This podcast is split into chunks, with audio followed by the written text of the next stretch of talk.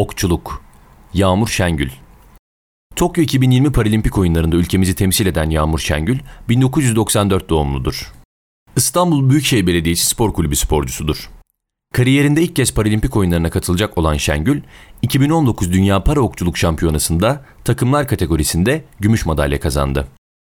Tokyo 2020'de W2 Klasik Yay bireysel ile W2 Klasik Yay karışık takım kategorisinde ülkemizi temsil ediyor.